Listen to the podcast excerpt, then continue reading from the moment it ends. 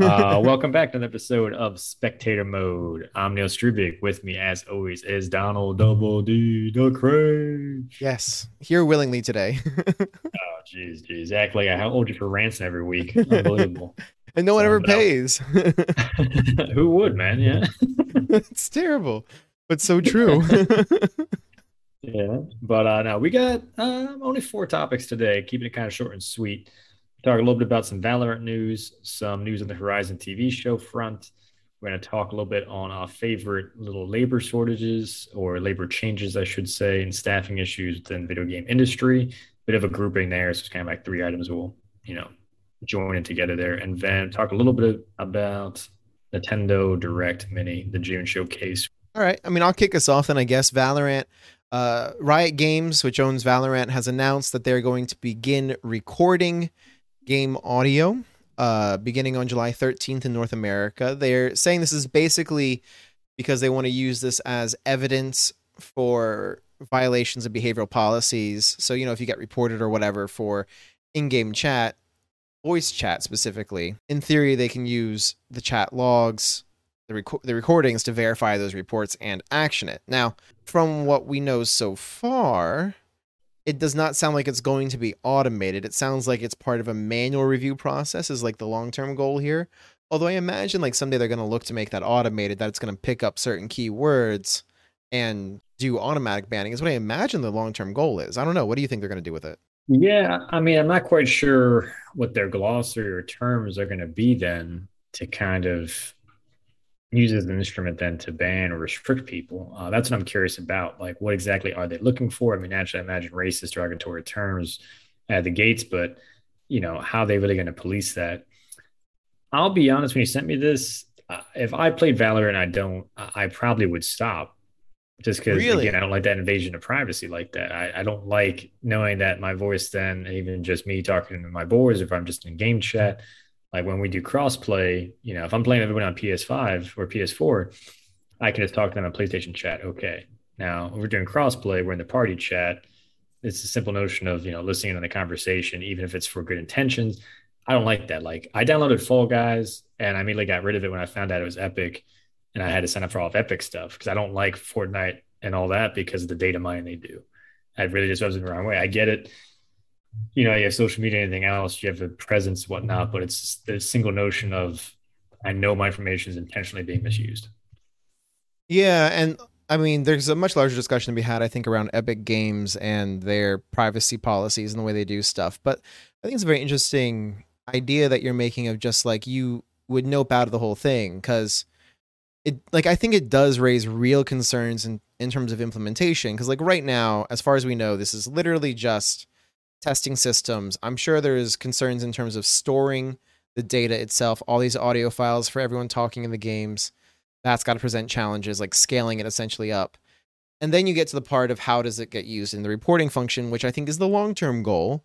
Is it only used for manual reviews of things, so you still go by the actual reporting, or does it become automated? And like you said, does it key into certain words? Because then that obviously, like you said, brings up the next concern of, well, then the way I talk to my friends and stuff. Like I know they're not going to be offended by certain things. You know what I mean? And even if the term itself might be offensive or on their like no no list, so to speak, no one I'm playing with is going to care or report me for it.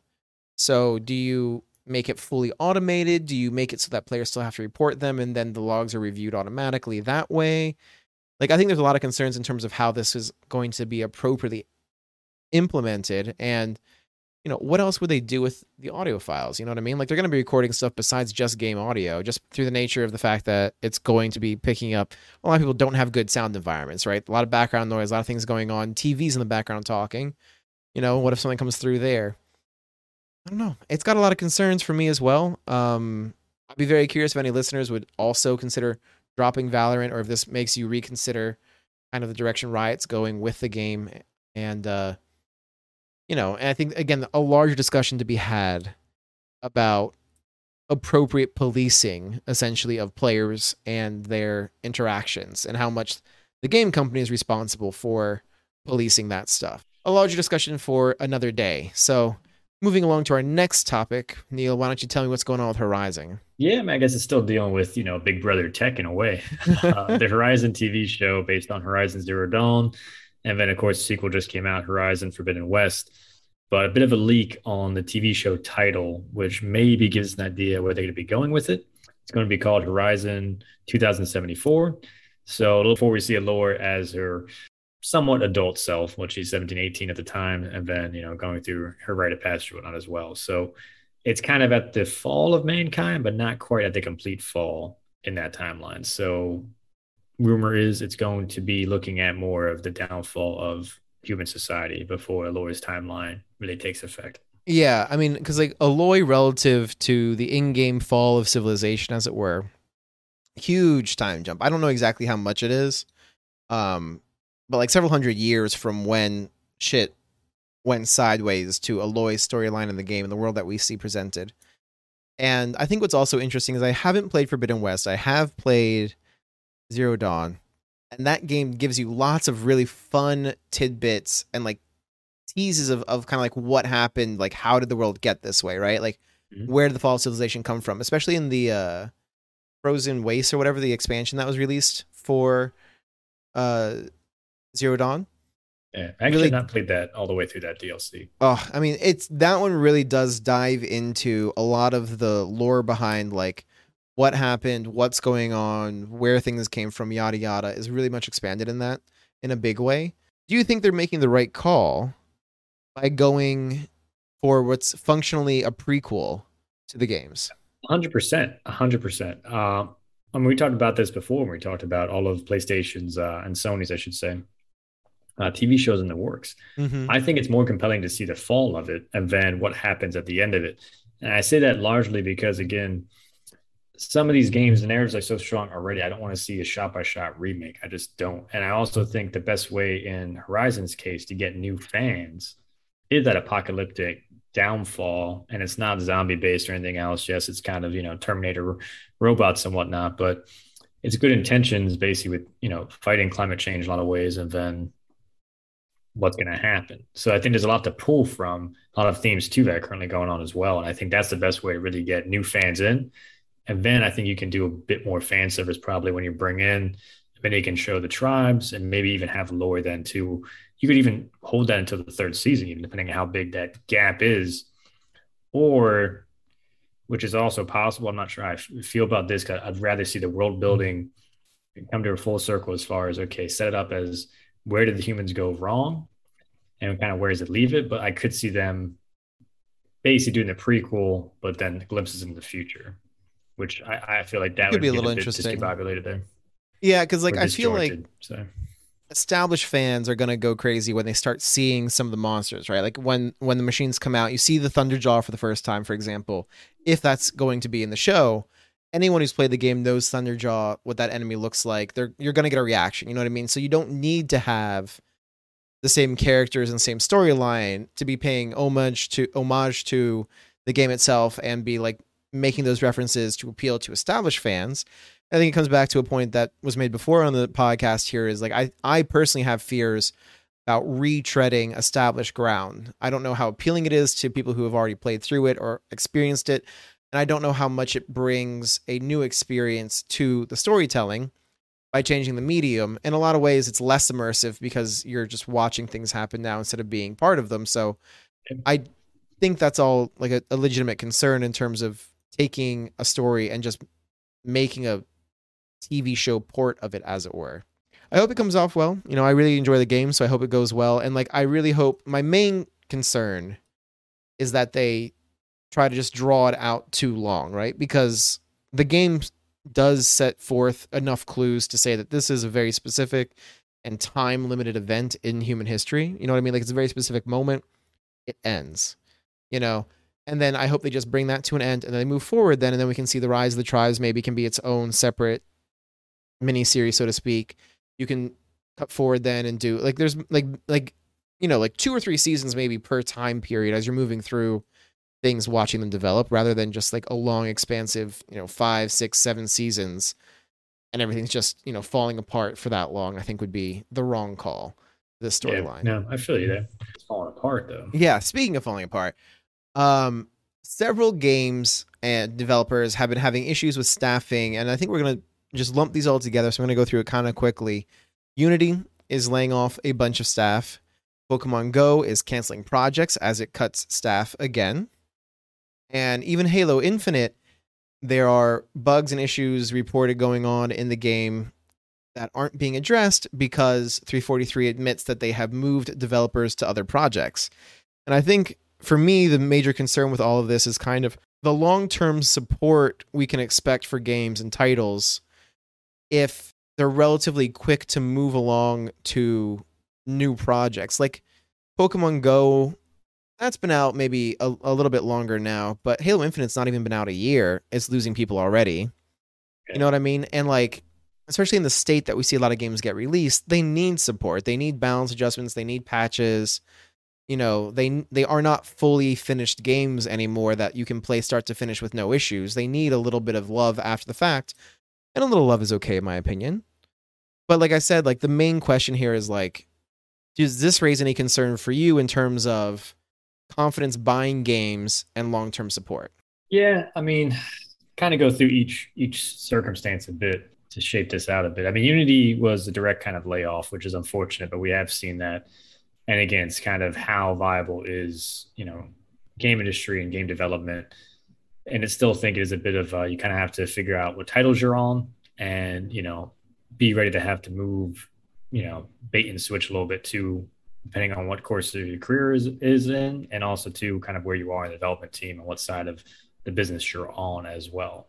Um, but again, layoffs happen, unfortunately. Pokemon Go, it's an older game. And again, how many people are playing it? So I'm not surprised by that. It is still unfortunate, but the game's almost 10 years old for a mobile mm-hmm. game. I mean, that's a hell of a long time. It's a hell of a run, honestly, the fact that they're still even putting out content. I think it's eight so, years old, but yeah, it is. It is older than I thought it was. In my head, I thought it was yeah. more recent. God, this is making me feel old. It's been out for almost 10 years, like I said. So, like eight years, still a long time. So, I think it's just a mobile games usually don't have that long of a lifespan. So, I think that's also an unfortunate thing. Three four three, I think, is more of alarming thing because again, it's a game that hasn't been out for a year yet, and you already move on to the next project, and it kind of comes into Unity's issue too of like how much stability do you have if you're going to get bebopped around and kind of going and like you already brought out a big game, had a huge mm-hmm. launch, everybody was excited to play Halo again. You know, got rave reviews except for the battle pass and whatnot as well. Why would you not keep that going? And make sure you have the staff to keep people interested. And again, it kind of I think plays into what we're seeing with a lot of developers too that it's like this need to almost want an annual release on games rather than hey, it's okay for a game and Pokemon Go, great example, even for mobile game. You just keep putting out new content, keeping it fresh, and keeping the fan base interested. There's no reason any game shouldn't be able to go for three, four years. And again, that goes very against capitalist rules and idea of you know keep making new, but Halo Infinite, it's like, okay, you might have another Halo game in development, but if it's three, four, five years out, there's no, there shouldn't be any issue for moving people off because you're providing a service. Why would you take the service away? And that's ultimately going to hurt the next iteration of the game. It's bad business. Well, I think for me, Pokemon Go being older, I, I, I guess there's an argument to be made for downsizing or moving staff along. But for Niantic, the developer, Pokemon Go has been their cash cow. You know what I mean? Like they've had other titles they've tried to bring out or they have brought out. 2019 they released a Harry Potter title which is already closed. Um, they've just shut down the service on that. Like it's it's done. You know, it didn't even make it three years, which maybe that's more typical of the mobile game market. But it seems to me a little bit silly to be downsizing on the one thing that at this moment is drawing in the money because to me that seems like hey you're undermining your long-term profitability for short-term games or gain because you do need to keep bringing content for it to continue to be interesting and keep users engaged which comes back to the halo issue. I mean we're talking bugs you know what i mean? Like the article and stuff that we're looking at stems around melee interactions and desync involved with that. But Halo Infinite, the way it's been designed as a free to play game, also survives pretty much exclusively with new content, either new maps or new skins or new guns. Like stuff like that is what's going to drive the long term profitability of the game. And if you're moving people off one bug fix will just drive people away, period. But if you're moving developers off of the title, I don't know how you keep putting out the content you need to to keep people engaged with the title. So I don't know. I've got mixed feelings about it on all fronts because I understand your points in terms of the being realistic about mobile gaming industry, in terms of Pokemon Go and just economics in Unity's case. You know what I mean? Not sure I. Did you ever think it. about getting into the video game industry? Would I personally? Mm-hmm. As a developer, or stuff think, like this makes you double uh, do double take. Oh, I mean, I I wouldn't do it until until video game industry starts seeing larger scale unionization. I don't think there's a lot of good job security here because like this stuff to me says again like the, what's the larger picture here? It's in the interest of short term games or profits, they will lay off staff. You know what I mean? In the long term, I think it hurts the games. I think it hurts their profitability, but they're more focused on yearly releases and having just like one game blow up. And it's kind of like gambling, right? You roll the dice, you hit it big once. The company can afford to make those rolls and make those bets. Essentially, they just need to hit it big once in a while. But for the employees, if you're not lucky enough to be in one of those titles that gets big, your job's just constantly, I think, under threat. Yeah, yeah. I mean, you're not wrong. You're not wrong. Well, on a, on a brighter note, and I mean, still game development. So mm-hmm. how bright is it? I guess. but no, Nintendo Direct had their uh, indie showcase this week. Uh, almost, uh, I didn't do the full count. I want to say it was a, probably about two dozen titles, maybe a little bit more than that. They quite a bit. Uh, oh yeah, just trying to under two dozen maybe. But you know, not going to go through all the titles. What what games are you most intrigued by? Anything on there too that you would kind of like, eh, take it or leave it. I mean, the first one that caught my attention is the first one they talked about was Monster Hunter Rise. Sunbreak is coming out, the first expansion for it. I think it's the first expansion. Um, but Monster Hunter World was a phenomenal game. They brought it to PC. It did very, very well in expanding the Monster Hunter franchise, bringing it to a new market and a new audience. They have a format for them that works pretty well. You know, you kill monsters, you get materials, you build better gear, you kill stronger monsters, you know, ad nauseum. But it's fun. It works well. Monster Hunter Rise was the next title that they released after World. They made some changes in that, and one of the main criticisms was people felt like there was a lot less content. The flip side of that was they were comparing Rise at launch to World post like expansions and like free updates, content updates, and stuff that they pushed out with it. And so I don't know if that was fair. A lot of people pointed out that World on launch compared to Rise on launch, Rise probably had more monsters in it, more gear in it, and stuff like that. And so, you know, I think looking forward to the title, what they do with the expansion packs is probably going to make or break it, and whether that can maybe take the spot that World holds right now, because it still has a very large player base and does very well for itself. So yeah, I'm always I've, surprised. I've been on the fence really from going from World to Rise personally. Like I'm close to trying to make that transition pending Sunbreak yeah, let here. me know what you think when you do, uh, or if you do. I haven't played World. I, I'm honestly haven't really played any Monster Hunters. I'm not against that that format by any means, but uh, just isn't a title I've really followed. I was surprised by how many. I mean, not surprised by how many retro, but I guess how many retro remakes, like the Pac-Man open world kind of game. I was kind of mm-hmm. like, that's kind of interesting. I don't know. Pac-Man kind of have the lore for that. I don't know. Bomberman uh, update, we thought was kind of cool. Fucking open world be, everywhere, right? Jesus Christ. Yeah, I thought the Bomber was gonna be more of a a free to play account they did with 99 and then on the Super Mario um, anniversary when it was 35 players playing against one another. I thought they would kind of do more of that, but still, if you're a Bomberman fan, I think you got to be excited. Mega Man Battle Network, a bit of an old school uh, vibe there as well, a little bit different, but again, Mega Man fans going to be ecstatic. Only really two games stuck out for me. Uh, well, I guess two and a half. Okay. I didn't know Sonic Frontiers was coming to the Switch. I thought so. I thought that was pretty dope. Okay. I honestly figured since open world, it was going to be the same old. Can the Switch handle it?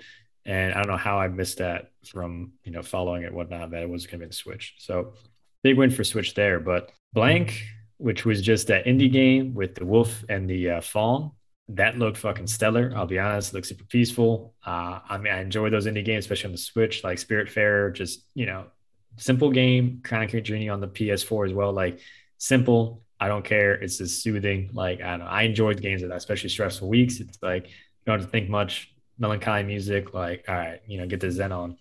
And uh Square Enix at the end there, Harvestella, I was intrigued by.